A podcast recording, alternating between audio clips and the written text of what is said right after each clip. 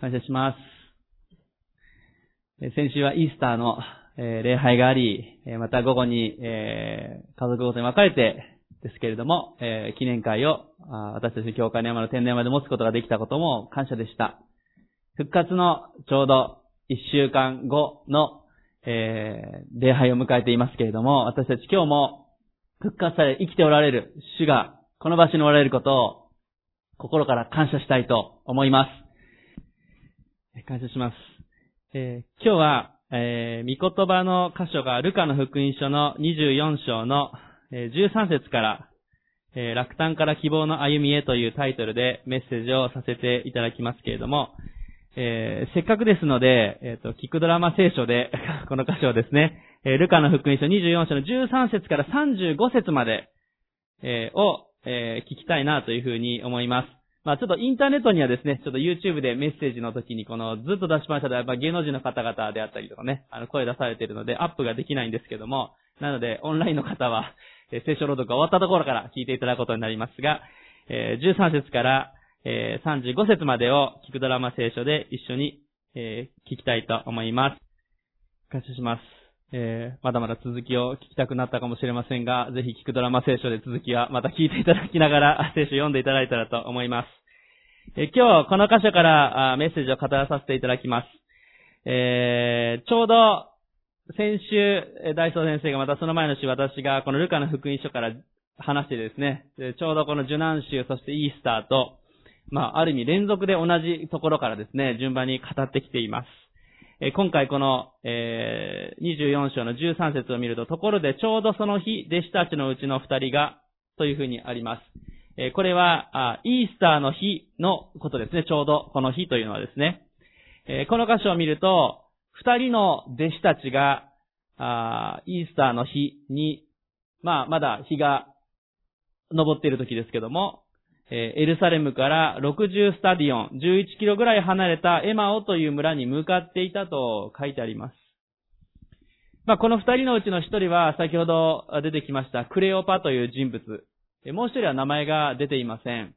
えー、まあ、学者たちは、とかですね、伝統的にこのもう一人というのは、もしかしたらこのクレオパの奥さんではなかったのかな、という、えー、そういう説もあります。えー、夫婦でもしかしたら歩いていた。そしてエマオというのは彼らのもしかしたら故郷とか、あつながりのある場所だったのではないかという推測もあったりもします。しかし、まあその辺の詳しい事情は私たちわかりません。そこまで聖書は書いていないので。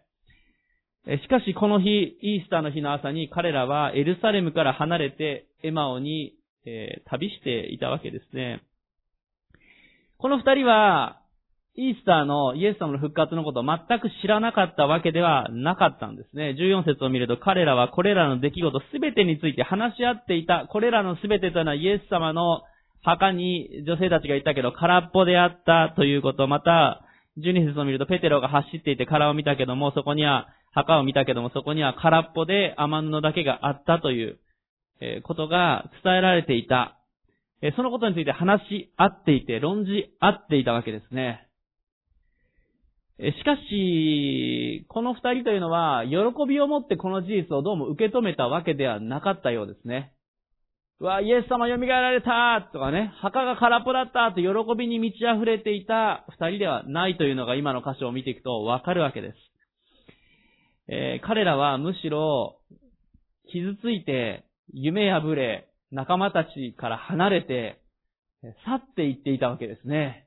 むしろ、喜びに溢れてたらエルサレムに仲間と一緒に留まったらいいんですよ。え復活したイエス様が来てくださるかもしれないという信仰を持ってですね。えしかし、え彼らは、エルサレムから離れた旅をしていきました。え、少しとね、17節を見ていると、イエス様がこの後で二人のところにやって来られたけれども、その時に、最後、17節の最後にはすると二人は暗い顔をして立ち止まったってあるんですね。彼らは、このイエス様が復活されたであろう、からの墓のことを聞いても、彼らは暗い顔をして落胆をし、失望をしていたわけです。なぜ失望していたのか、そのことが18節からのところに書いてあります。18節そしてその一人、クレオパという人がイエスに答えた、エルサレムに滞在していながら近頃そこで起こったことをあなただけがご存じないのですか？エルサレム中でもうこの日、イエス様が復活された、まあ、復活されたという、えー、知らせを、見つかりたちから聞いた。そして墓が確かに空っぽだっていう噂がもう広がっていたわけです。ちょうど杉越の祭りで多くの人たちがエルサレムに滞在していましたから、街や話題で持ちきりであっただろうということですね。あなただけがご存知ないのですか？と。まあ、この時、イエス様が誰かというのが、あある意味目が遮られていたと書いてありますから、彼らは、あ自分のあ愛する先生であるイエス様のことがわからなかったわけですね。まあでもすごいですよね。あなただけがご存知ないのですかって、いや、私は知っていますって感じですね。イエス様ですからね。いや、それ私みたいな感じですけども。彼らはそう言ったんですよ。えー、でもイエス様ね、あの、優しいですね。19節のイエスがどんなことですかってすぐに種明かししなかったんですね。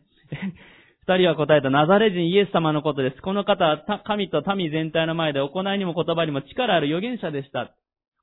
言ってること素晴らしいんですよ。すごいことを教えられた。良い行いをした。奇跡を起こされた。行いにも言葉にも力がある預言者でしたって言ってるんですね。彼らの中でこの信仰というのが過去のものになっていたようですね。ですというですね、イエス様が復活された、今も生きておられるという信仰が彼らは持てていませんでした。また、イエス様という方が、ナザレ人イエス様のことです。預言者。救い主というところまでもちろんここで至っていなかったんですね、彼らの中でね。信仰が、ま、弱ってしまっていた、またイエス様のことを誤解して捉えていた、そのように言えます。ですから、あ少し飛んで21節見ると、私たちはこの方こそイスラエルを解放する方だと望みをかけていました。え実際そればかりでありません。そのことがあってから3日目になりますが、仲間の女たちの何人かが私たちを驚かせました。彼女たちは朝早く墓に行きましたが、イエス様の体が見当たらず戻ってきました。そして自分たちは見つかりたちの幻を見た彼らはイエス様が生きておられると告げたというのです。彼らはイエス・キリスト、イエス様のことをイスラエルを解放する人だと信じていたということです。彼らの信じていたイエス様像は、イエス様というイメージは、イスラエルを解放する人だったんですね。だからエルサレムに入場していって、イスラエルという国を復興させて、もう一度立ち上げて国を、人々を解放してくださるっていうのを期待していたわけです。しかしどうもそうではなくて十字架にかけられて死んでしまった。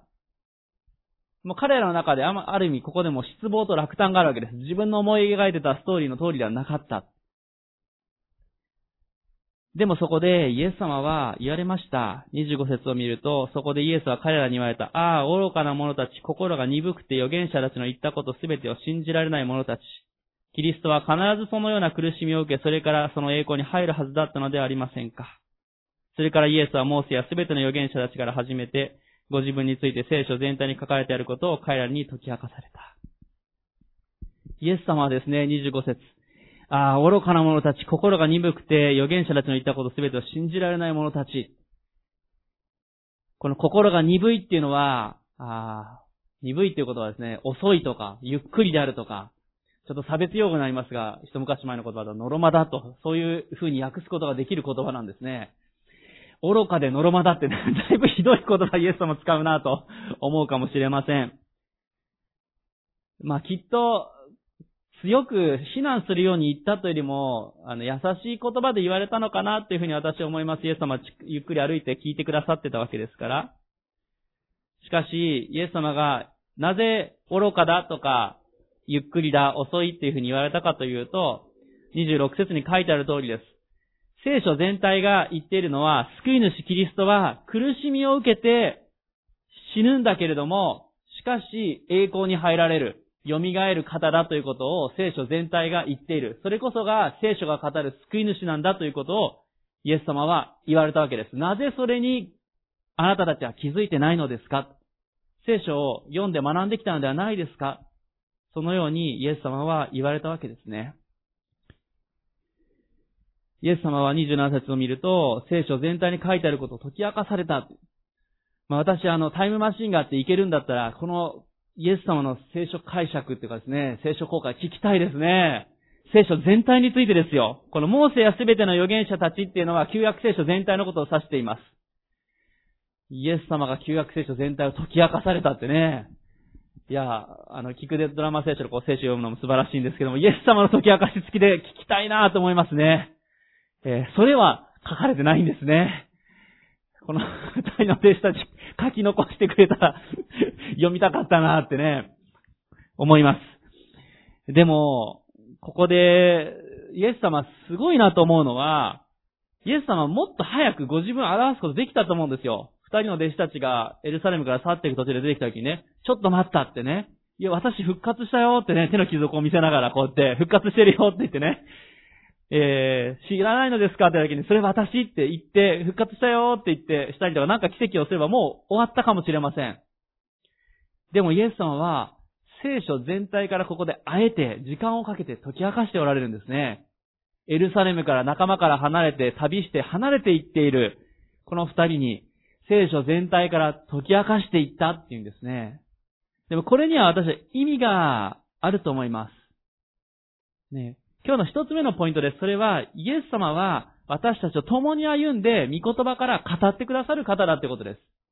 イエス様は私たちと生きて共に歩んでくださり、御言葉から語ってくださる方なんだということです。復活したイエス様が、あえて聖書全体から、聖書全体で何を語っているのか、そのことを話してくださったんですね。そして、ここで、この決定的なこの二人に足らなかった部分が何かというと、26節にあったキリストは必ずそのような苦しみを受けて、その栄光に入るはずだったという聖書理解が抜けていたということです。イスラエルの解放者だけだったはずに二人は思っていた。しかしそうではない。聖書全体が言っているのは、今日私たちは復活したイエス様を、ここにおられる多くの方がまたオンラインで礼拝してあげられている方々も信じています。聖書全体が言っています。救い主は来られて私たちの罪のために死んでくださり、苦しみを受け、しかし、蘇られる方であると。旧約は語り、その予言は成就したことを私たちは今日知っています。アメンですね。この二人はそこの理解ができていなかったということが、ここの箇所からわかります。十字架をしっかり理解することなしに、私たちは復活を理解することはできません。ね。そして、希望を持つことはできないんですね。この二人は自分の罪のために救い主が死んでくださる。また、世を救うために、この救い主が来て苦しみを身代わりとなって受けてくださるということを、ここで聖書全体からイエス様に解き明かされていったわけです。私たちも、先ほどあの、聞くドラマ聖書の、あの、ね、ご案内の時にもそうです。旧約と新約両方が大事ですよと、原崎君が話してくださいましたけども、その通りです。聖書全体を通して、神様の計画が書かれています。神様の愛が書かれています。そして聖書全体を見ていくと、特に旧約聖書を見ると私たちの罪がすごい表されます。ねえ、もう罪から来る報酬は死です。まさにその通り、厳しいです。でもその厳しさの中にイエス様の、やがて来られるイエス様がそれを身代わりに受けてくださった愛が表されているわけですね。旧約の神は厳しくて、新約の神は優しい方ではないです。同じ神様です。罪に対して厳しい神様だからこそ妥協せずに一人子をお与えになったほどに世を愛されたんですね。御子を信じる者が一人として滅びることなく永遠の命を持つためです。ですから聖書全体からイエス様は丁寧に解き明かし、あなたの罪のために救い主が来られ、十字架にかかられるって書いてあるよね。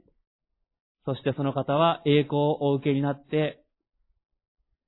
と説明されていたんですね。そしてそれがご自身であるということをわかるように話していかれました。今日も私たち、御言葉を皆さん読んでおられるでしょうか？ね、聖書全体を読んでいくことなしに、私たち自分自身の罪をよく理解し、この救いの喜びを確信していくことが難しくなっていきます。聖書というのは調子が良い時にたくさん読めばいいというものではありません。調子が良い時も悪い時も忙しい時もえー、時間がある時も、御言葉を読むべきです。この時も弟子たちは落胆していたけども、御言葉の解き明かしをあえてイエス様は時間をとって語ってくださったんですね。イエス様は今日も私たちと共にいて、御言葉から語ってくださる方です。アメンですね。さあ、そして続けて28節からを見ていきます。28節、彼らは目的の村に近くに来たが、イエスはもっと先まで行きそうな様子であった。イエス様はこのエマオより先に用事があったわけではありません。この二人に会うためにわざわざここに来たんですね。これも感謝のことです。もう弟子たちのたくさんいるところに、はい、私復活したよってわーっといっぱいの人たちの前でね、出ていけばいいのかって言うとそうじゃない。この時にあえて落胆してエルサレムの仲間たちから離れていった二人のところに寄り添って近寄って歩いてくださったそこにもイエス様の愛を私は感じます。そしてイエスはもっと先まで行きそうな様子であったとありますが、これは行きそうな、まあ、振りであったというか、行きそうな雰囲気であった。そういうふうに訳す言葉ができるんですね。訳すことができる言葉です。29節見ると彼らは一緒にお泊まりください。そろそろ夕刻になります。死もうすでに傾いていますと言って強く進めたので、イエスは彼らと共に泊まるため中に入られた。イエス様はどうもこれを待っていたと思います。エマより先に行く、ふりをしていた、ふりというかね、行きそうな雰囲気を出して、でも弟子たちが、とどまってください。もっと御言葉のことを聞きたいですという、その心をイエス様は求めておられたということです。俺の話を聞けとですね、イエス様はガツンと言ったわけではなくて、聞きたいですっていう声を聞きたかったんですね。そしてここで、この二人は一緒にお泊まりください。そのように声をかけたら、イエス様はほら来たという感じでしょうかね。一緒に入って泊まって、泊まるというかね、入ってくださったと書いてあります。そして彼らと食卓に着くと30節イエスはパンを取って神を褒めたたえ、裂いて彼らに渡された。すると彼らの目が開かれ、イエスだと分かったが、その姿は見えなくなった。イエス様がパンを取り、感謝を捧げた時、まあ、これ、聖書に出てきますね。まさにあの最後の晩餐の時の、まあ、この最後の晩餐の時にこのクレオパたちがいたかどうかは、ある意味わからない。もしかしたら12弟子から後で聞いたことかもしれません。しかし、イエス様がパンを取って咲くということは、彼らは何度も目にしたことだったでしょう。そしてこの瞬間に目が開かれた。ある意味目から鱗が落ちた状態になったわけです。これも大きな意味があると思います。あのパンは私の砕かれた体ですとイエス様が言われたものを、それを渡された。十字架に裂かれた体、また、キリストの体を表すそのパンを取られて褒めたたえたときに、裂かれたときに目が開かれたっていうんですね。聖書全体から解き明かしてきて、そして、私を覚えてと言われたあの生産のその時になって、彼らの目が開かれました。この目がなぜ開かれなかったのかで、彼らは落胆していたからイエス様だと分からなかったんだと思ってしまう場合、まあそういう解釈をする人も中にはあるんですが、私はそうは思いません。あえてイエス様は目をある意味遮られて、そして、御言葉から解き明かしていき、その上で目を開かれたと思います。実はこのクレオパという人物は、あの、イエス様の義理の父であるヨセフの弟が兄弟ではないかとも言われる人物です。あの、えっ、ー、と、初代教会の言い伝えではですね。えまた、エルサレム教会の二代目のえリーダーになった。あそのようにも言われる人物なんですね。でも、定かではないです。確実に聖書に書いてあるわけじゃないですし、言い伝えの領域です。えでもきっと有名な方だったんでしょう。クレオパだけ名前が出ていますから、ああ、あのクレオパさんねとわかる人物でした。イエス様の親族であったのだったら、イエス様を見間違うはずがないわけなんです。しかし、この落胆してた彼らとイエス様はゆっくり時間を過ごしてくださった。あの、イースターの日に復活されたイエス様が誰に会うかってね。この後で弟子たちにイエス様出てこられるんですよね。表されるんです。弟子たちよりも先にこの二人に会ってくださった。私は本当に励まされます。落胆をし、イエス様を誤解し、疑い、仲間から離れ、ある意味教会から離れていっていたこの二人。しかしそこにイエス様は近づいてきて、ゆっくりと御言葉から聖書全体から語り、彼らを励まし、食事の席にまでついてくださったんですね。なんと素晴らしいことでしょうか。イエス様は、教会の中心でこう燃えていて、もうイケイケどんどんのですね、信徒だけ、私たちの絶好調の時だけの神様ではありません。私たちが夢破れ落胆した時にも共に歩んでくださり、御言葉から今日も語ってくださる神様です。この後で二人は32節からこう言っています。二人は話し合った。みちみちお話ししてくださる間、私たちに聖書を解き明かしてくださる間、私たちの心は内で燃えていたではないか。二人は直ちに立ち上がり、エルサレムに戻った。すると、11人とその仲間が集まって、というふうに書いてあります。この二人は、イエス様に目が開かれて、イエス様が分かった瞬間にイエス様は姿が見えなくなりました。消滅したわけではなりません。消えたわけですね。この後で弟子たちのとこに移動していかれたわけですが、ここで二人は思い返して、あの聖書全体を解き明かしてくださった時のことを思い返しました。その時のことをこう言っています。私たちの心の内で燃えていたではないか。今日二つ目の皆さんにポイントをお伝えします。それは、復活されたキリストと御言葉に心燃やされて歩むということです。復活されたキリスト、そして御言葉に心燃やされて歩みましょう。復活されたキリスト、そして御言葉に心燃やされて歩んでいきましょう。皆さんは心を燃やされていますか？心が燃えている状態でしょうか？いやーそうですっていう方と、うん、なんか、かつて燃えていた時もあったなという方もあるかもしれません。まあ、あの、ユースの子たちとかだとですね、だいたいユースキャンプの後ってのは燃えるわけですよね。もう燃えに燃えて飛び跳ねて賛美して帰ってきて、えー、しばらくすると冷めてしまったりするわけなんですけども、えー、私たち、心燃やされ続ける必要があります。ここで面白いなと思うのは、この二人は心がものすごくブワーンと燃えてですね、あのキャンプで飛び跳ねて賛美するような燃え方ではどうもなかったんですね。それだったらもうとっくに気づいてるはずです。振り返ってみてあの、御言葉の解き明かしを聞いていると、そういえば、私たちの心は内で燃え続けていたではないか。燃えていたではないかって。ふつふつとというか、しんしんとというかですね、じっくりと燃える、あの、いろりの火というかですね、じっくりとした火が燃えていたではないかっていうんですね。私たちが心燃やされて歩むためには、日々、御言葉に燃やされ続ける必要があるということです。えー、先ほど花咲くんもね、食事のことをいっぱい話されて、私今食事のことを話すともうすぐ昼時ですからあんま良くないかもしれませんが、バーンと大食いをして、2、3日何も食べずに健康的ではないですね。えー、結局最初は満ち足りるけどすぐにお腹が空いてきてしまいます。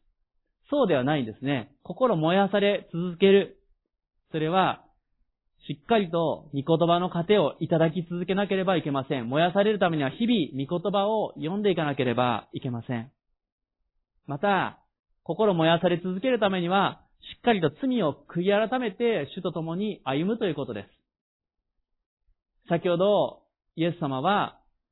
苦しみを受けられた理由について聖書全体から話されたとあります。私たちが本当に罪あるもので、その罪のために救い主が十字架にかかってくださったということを日々覚える必要があります。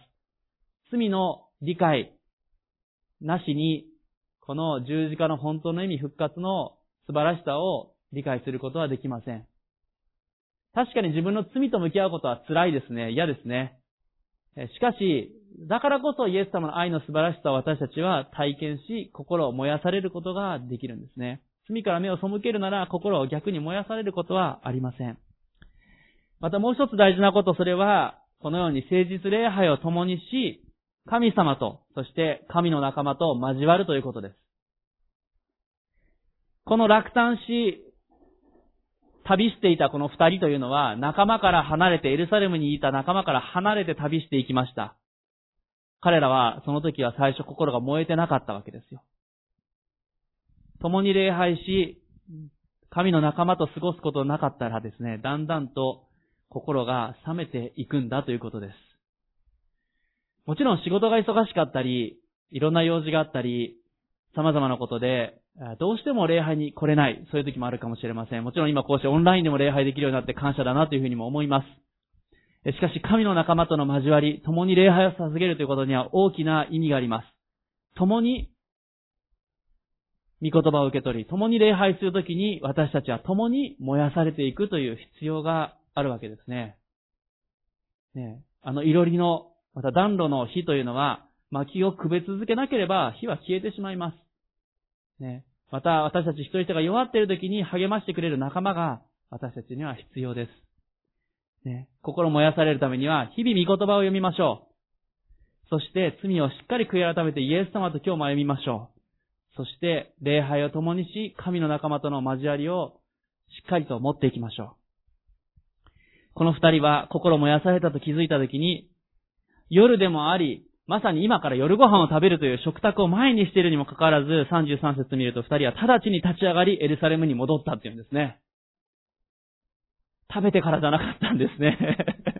ゆっくり食べてから帰ったとは帰ってないです。もう、いても立ってもいられなくなって仲間のところにもこれは伝えなきゃと。イエス様復活された。仲間のところに戻りたい。彼らは立ち上がって戻っていきました。まさに心を燃やされたんですね。私たちが心燃やされ、御言葉に励まされ、イエス様に出会っていくときに私たちはこのようにこの良き知らせを伝えなければ、その思いが与えられていきます。でもその根本にあるのはさっき言った通り、もうシンプルです。御言葉と、罪の悔い改めと、そしてイエス様と今日と今日も共に歩み、仲間との交わりの中を歩む、共に礼拝を捧げていく、そのことです。暗い歩みをしていた二人でしたが、もうまさにこの時に希望のある歩みに変えられてきました。エルサレムから離れるというのは、ある意味信仰が失われていく状態を表していました。しかしこの時に二人はエルサレムにもう一度戻っていったんですね。イエス様の本当にこの二人を見捨てなかった愛を感じます。ね、イエス様が私の復活を、十字架の意味を理解する者だけが残りなさいと言ったわけではないです。理解できなかった人たちにも、イエス様は語ってくださったんだってことです。ここにいる私たちの中で、また聖書の中全体見ていても、失敗しなかった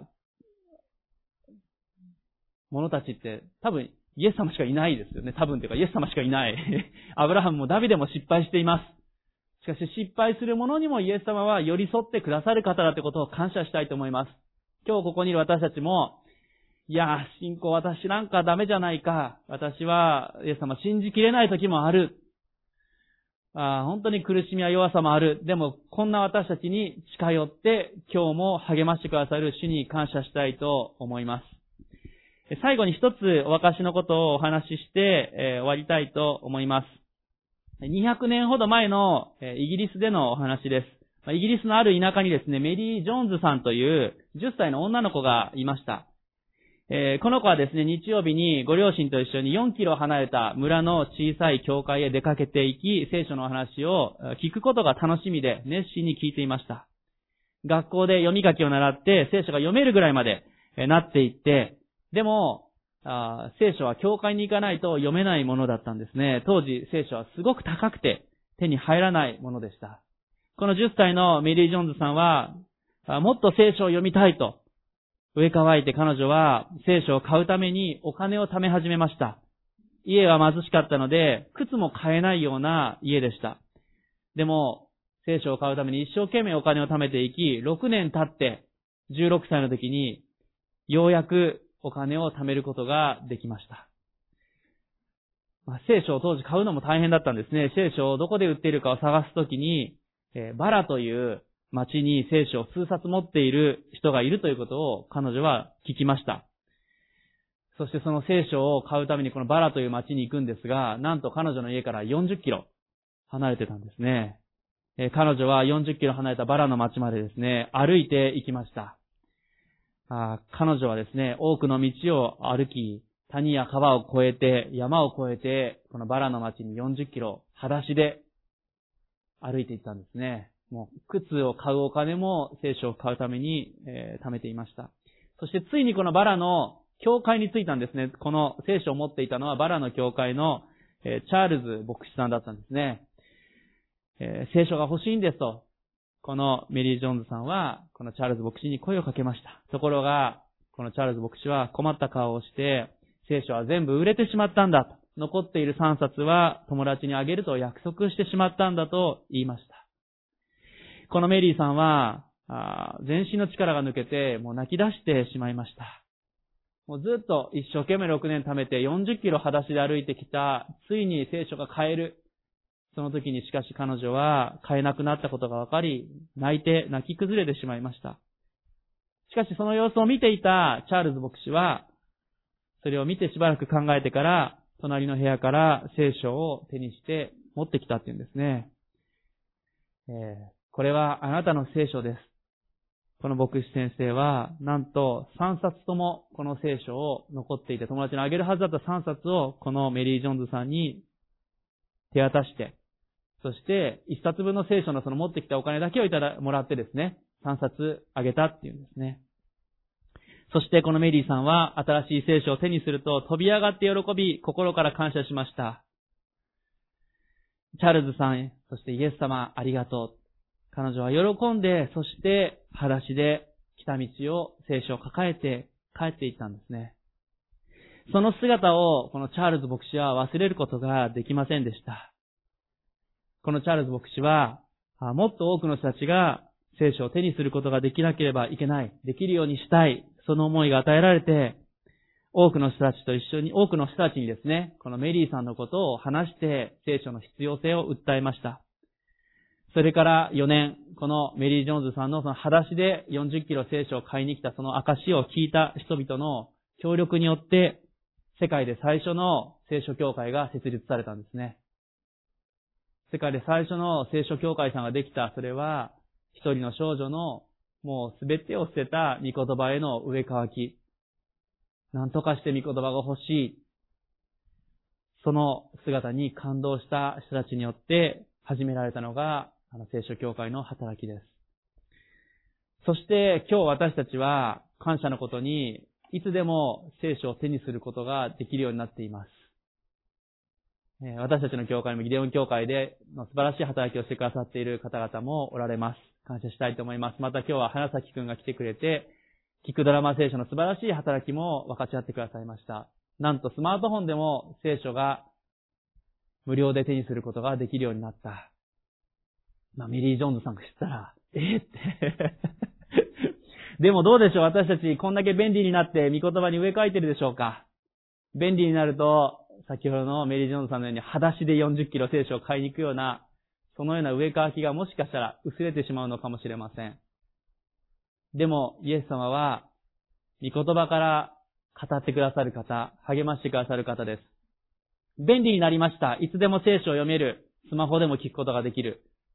ただでも聖書が手に入ることができる。6年貯めなくても私たち、裸足でなくても聖書を手にすることができます。感謝です。しかし、変わらない御言葉への植え替きを持っていきたい。そのように思います。そのメリー・ジョーンズさんが御言葉を本当に愛して受け取っていった。そのように私たちも今日御言葉に植え替き求めていきたいと思います。それが薄れるならば、私たちは心燃やされず落胆し、ある意味エルサレムからエマオに旅立つものになってしまうのかもしれません。でもそんな私たちに、それでもイエス様は近寄って、聖書から語ってくださり、生きて共に歩んでくださる、復活の姿を今日も私たちに、ある意味表してくださる、感謝したいと思います。私たち、日々、心燃やされて復活の主と歩んでいきましょう。奇跡的に急に夢の中とか、なんかのメッセージで、ね、私のメッセージを通してイエス様のことを本当にすごく分かりましたって言ってくださる感謝です。ぜひ、あの、またそれを教えてくださったら感謝ですが、でも同時に、日々家で御言葉に燃やされていっていただきたいと思います。ああ、振り返ると、私の一週間、うちで心が燃やされていたではないか。イエス様が近づいて共に歩んでくださっていたではないか。そう言える歩みを私たちしていきたい。そのように思います。イエス様はそのような私たちを望み、励ましてくださる、そのように思います。御言葉に燃やされていきましょう。そしてイエス様は復活されて今日も共に歩んでくださっています。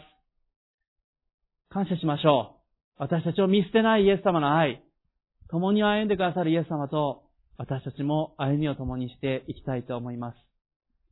ね、共にこれから最後祈っていきたいと思います。復活してくださったイエス様に感謝の祈りをするとともに、どうでしょう？お一人お一人、もしかしたら最近御言葉読めてない、そういう方もあるかもしれません。どうぞ、御言葉に励まされ、御言葉と共に、主と共に歩みを進めることができるように、どうぞ上乾きを、また御言葉を開く力を、どうぞあなたが助けてください。今、しばらく祈っていきましょう。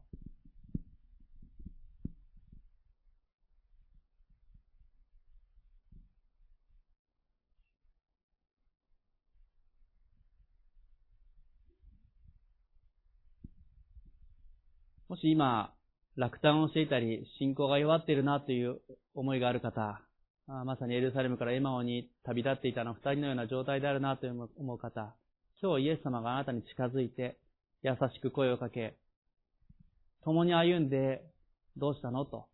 ゆっくりあなたの話を聞いてくださると思います。私は今落胆しています。イエス様あなたのことが時々わかりません。そういう思いがあるでしょうか？もし弱っている方があったら、素直にイエス様に話してみてください。イエス様、愛を持ってあなたを励ましてくださると思います。祈りましょう。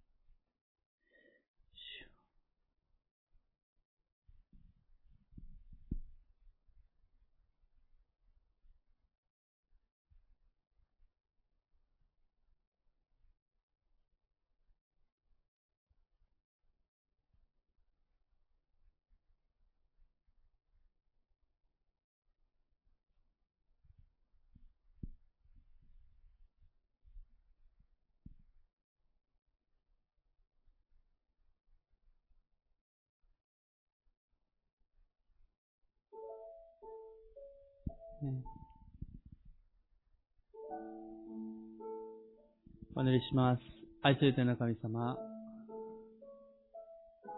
イエス様あなたはイースターのあの朝復活されました。